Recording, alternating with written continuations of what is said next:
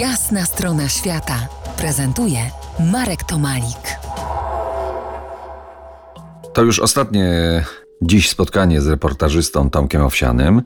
Co daje podróż, w której nie nastawiamy się na sprawianie sobie bezpośredniej przyjemności? Czy w ogóle takie podróże są możliwe? Są możliwe, oczywiście.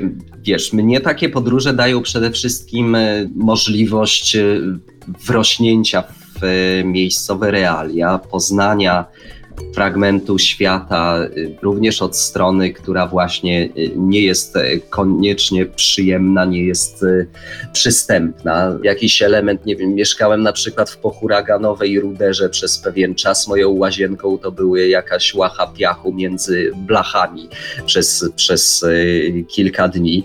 No i dzięki temu, dzięki temu miałem okazję nieco zorientować się, jak to wygląda i, i też poczuć to na własnej skórze. No, rzeczywiście gdzieś tam na końcu y, zawsze można powiedzieć, ta przyjemność jest to, nawet jeżeli dobrze pamiętam z filozofii, to i hedoniści twierdzili, że jeżeli ostatecznie na końcu łańcucha znajduje się przyjemność, to warto najpierw znieść pewną dozę dyskomfortu i nieprzyjemności. Dobrze, a powiedz, a czy, czy byłaby przyjemnością, czy byłoby przyjemnością napisać fascynujący reportaż, y, na przykład o Turnickim Parku Narodowym, parku, którego na mapie parków narodowych y, nie ma, ale w świadomości zbiorowej coraz mocniej jest tenże park zadomowiony. Więc nie tak daleko, tylko trochę bliżej.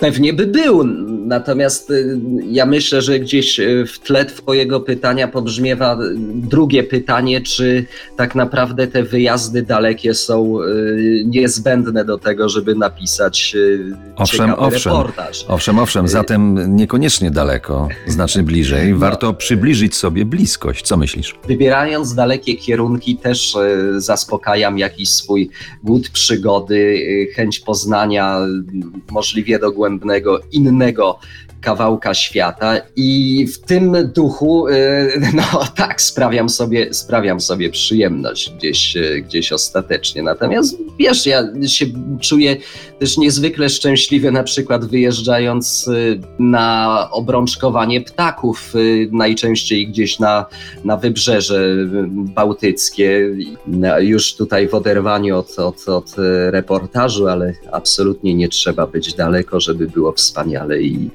i szczęśliwie i pasjonująco. Przypomnę wszystkim, moim i waszym gościem był Tomasz Owsiany z powołania reportażysta, wielokrotnie nagradzany zarówno za swoje podróże, jak i pisane książki. I tutaj wymienię te trzy, które Tomek napisał. Kraj naprawdę na niby, reportaże z Gujany Francuskiej, to jest ta ostatnia książka, przedostatnia pod ciemną skórą Filipin i taka w, napisana w 2014 roku Madagaskar Tomek na Czerwonej Wyspie którą ja najchętniej biorę w nawias, bo oceniam ją dosyć krytycznie z dzisiejszej perspektywy, choć cały czas widzę, że moi czytelnicy są dużo bardziej wyrozumiali nieraz dla mnie niż ja sam. Dziękuję Ci, Tomku. Dziękuję bardzo. To była jasna strona świata w RMF Classic.